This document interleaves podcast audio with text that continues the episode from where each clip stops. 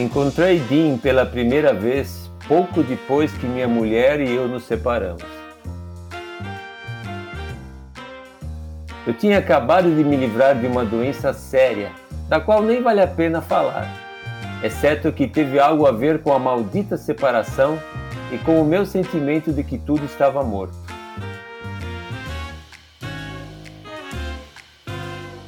Com a vinda de Dean Moriarty, começa a parte de minha vida que pode ser chamada de vida na estrada.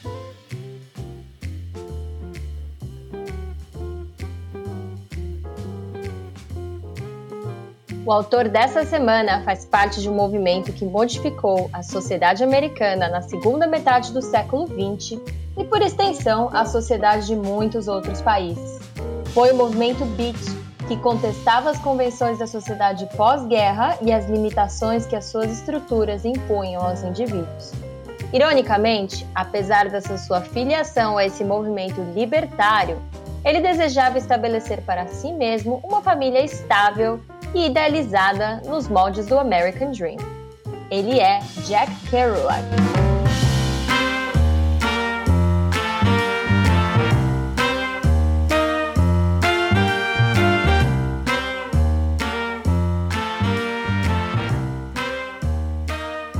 Jack Kerouac nasceu em Lowell, Massachusetts, em 1922, e seu verdadeiro nome era Jean-Louis Lebris de Kerouac. A sua família era originária do Canadá francês e vivia nessa cidade em meio a uma, uma comunidade dessa mesma localidade. Na infância, ele falava em casa um dialeto franco-canadense que é conhecido como Juel, o que o fez sentir durante toda a sua vida como meio estrangeiro nos Estados Unidos. Quando criança, ele estudou em um colégio, colégio jesuíta, o que moldou sua personalidade no quadro do catolicismo. Sentimentos de culpa e noções de pecado que são bem diferentes da média do que os americanos protestantes sentem. Duas coisas no começo da sua vida o marcaram profundamente. Primeiro foi a perda de seu irmão mais velho chamado Gerard, que era considerado nessa comunidade franco-canadense como um menino santo. É, essa história está descrita no seu livro chamado Visões de Gerard. E a perda do seu pai, que quando estava no leito de morte pediu a ele que cuidasse sempre da sua mãe. Isso marcou tanto que durante toda a sua vida ele sempre se sentia culpado quando estava distante da sua mãe. É, as influências da família, né, pai, vão ser bem importantes na vida do Kerouac, como a gente vai falar mais tarde. Mas também vão ser cruciais as influências dos amigos. Em 1940, ele entrou em contato com Allen Ginsberg e William Burroughs na Universidade de Columbia, universidade dessa onde ele havia ingressado porque ele era bom jogador de futebol americano e tinha ganhado uma bolsa. Os pais dele eram operários e sem essa bolsa ele não tinha a menor condição de frequentar o curso. Posteriormente, no entanto, ele perdeu, acabou perdendo essa bolsa, ele, porque ele se lesionou e ele não conseguiu mais jogar futebol americano. Apesar de perder a bolsa, ele não perdeu o contato com os amigos. E juntos, eles fundaram a chamada geração Beat. Os Beats são considerados por alguns os pais dos hippies, e nos anos 50, nos Estados Unidos, começaram um movimento artístico extremamente libertário, muito, muito livre mesmo que desafiava as convenções do conservadorismo americano. Nessa época, Kerouac já escrevia e desejava publicar. Mas, sob a influência de Burroughs, os seus escritos tomaram um novo rumo e uma nova forma. Esse autor, Burroughs, tinha ideias próprias sobre a linguagem e a literatura. Ele dizia que a linguagem não retratava a realidade, mas sim, na verdade, a linguagem criava a realidade. Essa ideia não é bem dele, mas é, ele adotou a partir de pensadores franceses, especialmente os surrealistas. Por isso, se você quiser transmitir através da arte a realidade, você deve se livrar da linguagem. Mas como? Você deve escrever num fluxo contínuo, sem interrupções, o que ele chamava de prosa espontânea, e buscar também novas formas de percepção, isto é, usando drogas alucinógenas. Uma outra influência que ele defendia muito era do jazz bebop, que era apreciado por todos esses autores beats. O jazz bebop, como vocês vão escutar, tem um pouco essa pegada mais espontânea, quase de fluxo de música e também parecida com essa coisa do fluxo de consciência.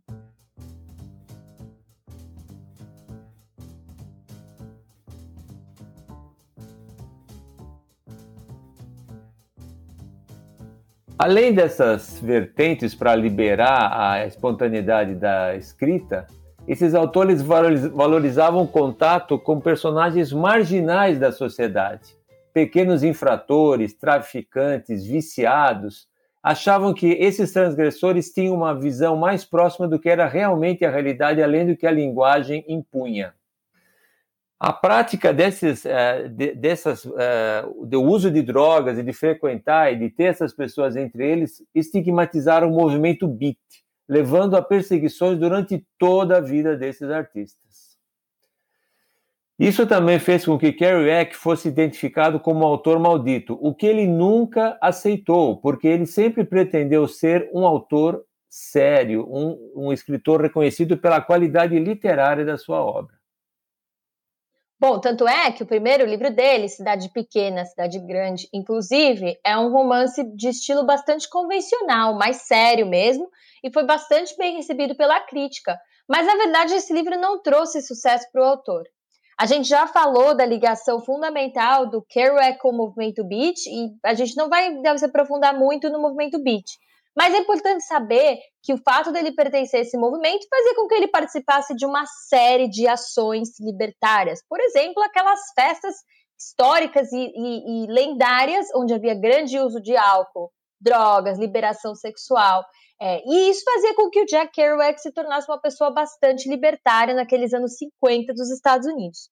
Nesse movimento, ele conheceu Neil Casty, que era um homem de Denver, Colorado, e que havia, diferente dele, crescido é, na rua mesmo, cometendo pequenas infrações, ou algumas não tão pequenas assim, mas que era uma pessoa incrível, tinha uma personalidade muito marcante, muito magnética e libertária.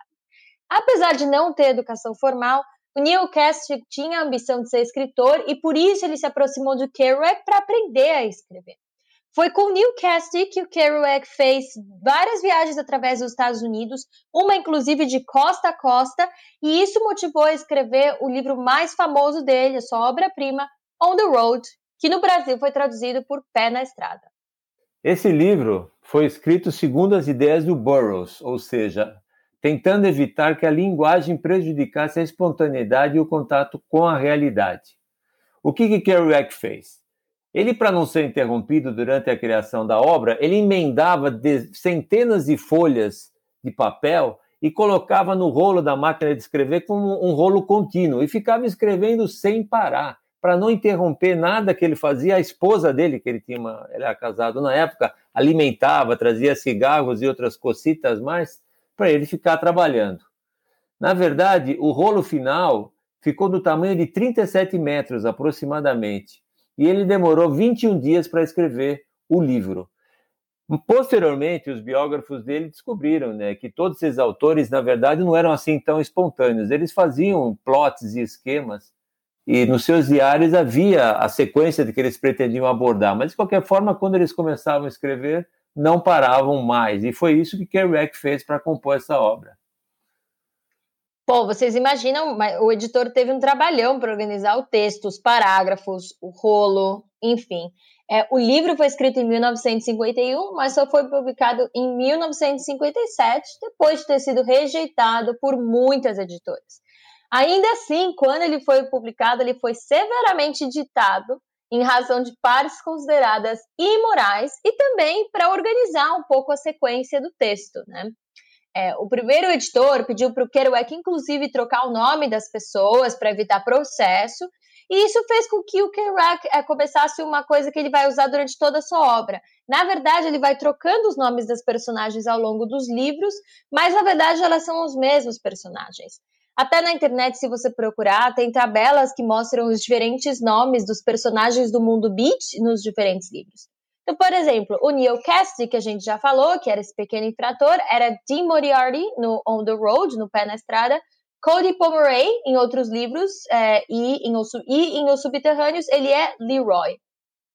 O lançamento do livro tornou Kerouac uma celebridade instantânea. Ele ficou muito famoso, começou a ganhar muito dinheiro, e isso atrapalhou muito o seu equilíbrio pessoal. Ele tinha medo de sair na rua, ele era perseguido e arrumava confusões, aumentou o consumo de álcool, enfim, a vida dele virou do, de ponta cabeça. E, além disso, ele começou a frequentar com os outros uh, elementos do movimento Beat o, o cenário libertário de São Francisco. E lá que ele uh, começou a escrever mais e produziu muita coisa uh, nova e praticamente escreveu seus principais livros depois do On the Road.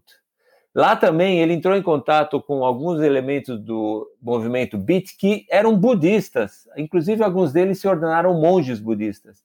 E ele se sentia muito influenciado por essas pessoas e alguns dos seus livros contam dessa influência do budismo na sua vida, na sua percepção, e são livros muito interessantes também.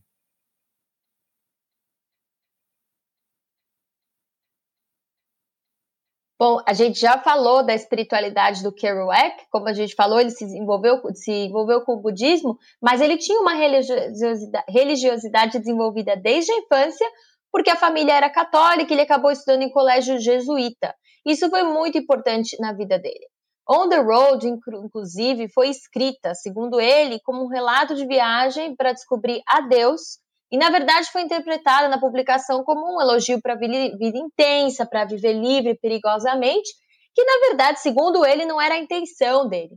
Também, como a gente já falou no começo, como ele tinha uma ligação intensa com a família, especialmente com a mãe, e especialmente porque o pai tinha pedido para ele prometer para cuidar da mãe, a cada vez que ele ficava um tempo longe, farreando na boemia, ele se sentia culpado e voltava para casa da mãe.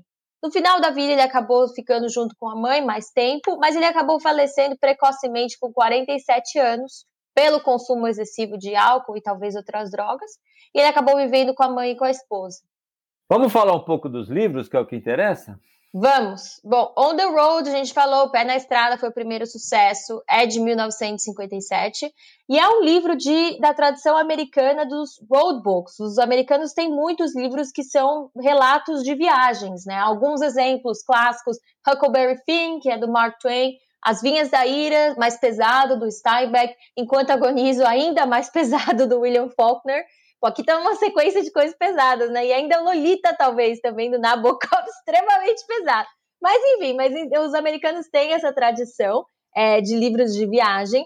Mas o que esse livro do Kerouac traz um, um relato de uma viagem longa é, e especialmente um relato de liberdade, hedonismos constantes. Tem até uma coisa até meio juvenil das liberdades do jovem, etc. Mas também o que chama atenção, além do tema das transgressões juvenis e dos personagens, também tem um estilo fluido, espontâneo, inusitado, que a gente estava falando um pouco da maneira como eles escreviam. E o livro, apesar de ser um livro que foi escrito em 1951, pode ser lido de uma maneira muito atual. O livro parece muito moderno, né?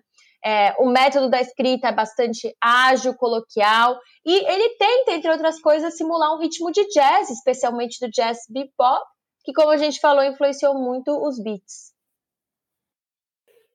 Kerouac realmente gostava muito de viajar, foi da marinha, trabalhou na estrada de ferro, enfim, ele viveu viajando. Vamos falar de um, um pouco de alguns outros livros.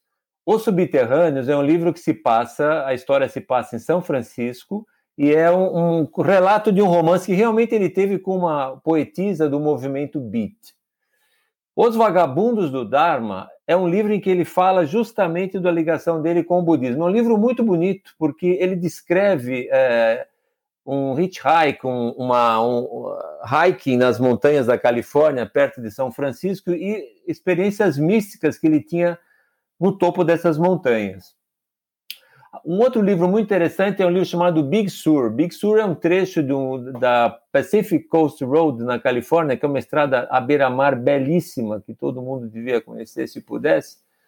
E ele ficou numa cabana em Big Sur, que pertencia a um amigo dele, para tentar se desintoxicar das drogas e álcool. E lá também ele relata muito contato com a natureza.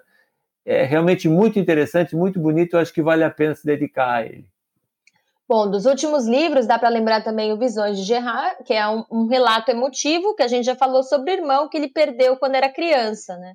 Também dá para entender nesse livro, de novo, a questão da religiosidade. O livro tem vários momentos onde ele, ele toca esse assunto, é, quando ele fala da influência desse irmão amado que ele perdeu.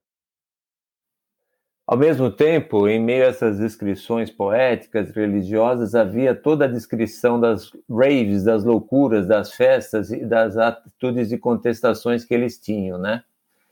Na verdade, após 1960, Kerouac se afastou dessa, dessa, toda essa questão dos beats, dos hips, da contracultura e se isolou, como a Ana já disse, com sua mãe e com a sua última esposa. Produziu ainda alguns livros, mas até o fim da vida ele era considerado uma celebridade nos Estados Unidos. Ou seja, ele alcançou reconhecimento em vida, porém, não como ele esperava ser, como um, um escritor sério e reconhecido pela sua literatura, mas sim pelo fato de ser visto como um contestador. Ele era um representante dos beats sem mais frequentar o movimento. Ele morreu em 1969 de complicações de cirrose hepática. Mas, na sua opinião, você acha que hoje, depois de tanto tempo, a gente pode dizer que ele cumpriu essa pretensão de realmente ser um grande escritor? Eu acho que sim. Eu acho que entre os textos dele tem excelentes é, produções literárias e artísticas. Eu acho que ele realmente não foi visto como ele merecia ser em vida. Eu também concordo. Eu acho que além do, dos textos e dos relatos tem essa forma importante de escrever que, tá, que torna a obra dele muito interessante. É, os insights e as poesias também são super interessantes. E mais do que isso, ele trata uma geração que mudou o mundo e mudou, mudou os tempos modernos, né? Como a gente falou no começo, os beats são os avós, do, os avós dos hippies, que tem muito, que são os, os avós da modernidade, né? Em certo sentido, sim, né? É isso mesmo. E como recomendação, além, obviamente, do obrigatório On the Road, qual que você recomenda para o pessoal ler, pai? Eu recomendo Big Sur, porque é um texto enxuto, que descreve muito desses temas que nós tratamos, a própria essa vida desregrada, essa vida contestatória, tem um pouco porque ele está tentando se concentrar em desintoxicar esse, essa busca da natureza, esse misticismo. E ele descreve essa região da Pacific Coast, que é, como eu disse, é belíssima. Big Sur, ele ficou. Big Sur é um trecho onde há uma ponte muito famosa nessa estrada, e a cabana dele ficava embaixo dessa ponte, bem lá embaixo, perto do mar. Então ele descreve a visão da ponte, a visão dos bichinhos, ou seja, tem que ler, vale a pena ler Big Sur, na minha opinião. E é de Big Sur que nós vamos tirar o trecho final desse episódio. Enquanto o dia vai embora, as moscas vão embora, como as moscas comportadas de Emily Dixon, e quando escurece, elas estão todas dormindo nas árvores ou em outro lugar. Tem o zum zum das abelhas a dois quarteirões, uma barulheira que você poderia achar que aquilo vinha de cima do telhado. Tem noite enluarada, as chamas no fogão. Tem o pobre ratinho comendo jantar noturno no humilde canto onde pus o pratinho de mimos, cheios de queijo e chocolate, pois meus dias de matar ratos chegaram ao fim. Tem eu voltando da praia como um velho balbuciante tropeçando pelo caminho. Tem tudo isso e todos meus bons pensamentos, pois quem poderia ficar louco estando assim tão relaxado? Eu acho que é um grande texto. Na próxima semana, nós vamos mudar completamente e vamos para a América Latina em especial para o Peru, falar de Mário Vargas Llosa. É isso aí, até a próxima, pessoal!